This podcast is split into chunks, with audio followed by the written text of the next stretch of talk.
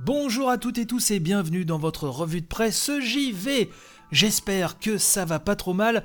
Euh, on va continuer à parler de Xbox aujourd'hui et plus particulièrement de Phil Spencer hein, qui a euh, fait quelques déclarations que je voulais vous rapporter ce matin. Hier on avait parlé de l'avis euh, des, rédactions hein, sur la Xbox Series X et ce matin je vais vous rapporter tout d'abord j'ai vu ça hein, sur un, papier de jeuxvideo.com qui euh, donc nous rapporte ces propos de Phil Spencer hein, qui pense que euh, les premières ventes ne sont pas représentatives de la popularité des machines, puisque c'est lors euh, d'une interview pour Check News hein, que Phil Spencer, directeur donc des Xbox Game Studios, déclare que les premières ventes donc des séries, ou même des PlayStation 5, pour parler de la concurrence, ne peuvent pas définir un perdant ou un gagnant, puisque les ventes de lancement ne seront pas le reflet de la demande, mais celle de l'offre. Jusqu'ici, il a quand même pas tort, hein, effectivement. Et ce n'est pas la première fois, nous rappelle jeuxvideo.com, hein, que Phil Spencer évoque cette idée, puisqu'il avait déjà précisé le 16 octobre dernier, puis le 28 du même mois dans une interview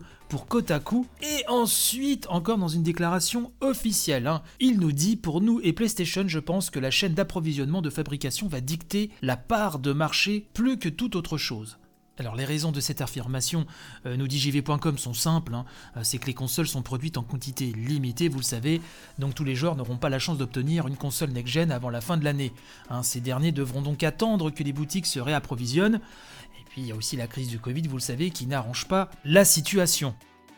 Lors de cette même interview, Phil Spencer décide également de revenir sur un sujet qui fâche, celui d'Halo Infinite, hein, de sa présentation à son report. Euh, il nous dit à ce propos, je cite, Je voulais Halo Infinite pour le lancement, il n'y avait aucun doute là-dessus, mais la sécurité et la santé de l'équipe ainsi que la qualité du jeu doivent l'emporter sur tout le reste.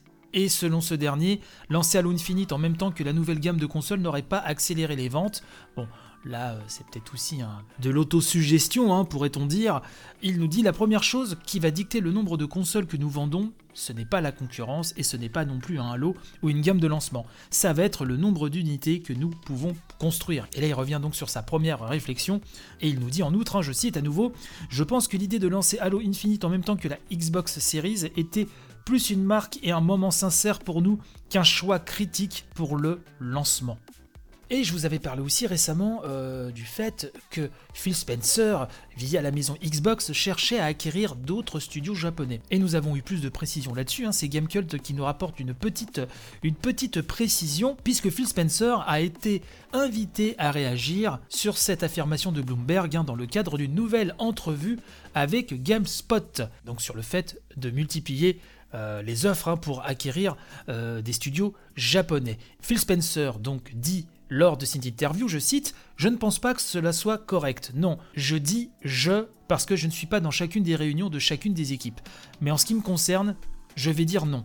Vous savez, la plupart des opportunités que nous avons saisies étaient des relations de longue date, et donc nous ne sommes pas en train de distribuer des cartes de visite à tout va.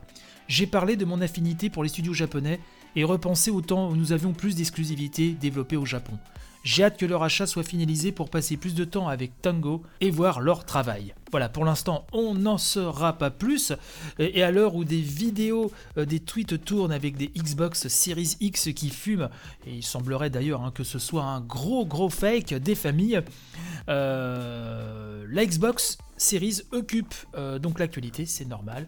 Euh, elle vient de sortir, donc la PlayStation 5 va suivre bien évidemment. Je vous donne rendez-vous demain pour une nouvelle émission.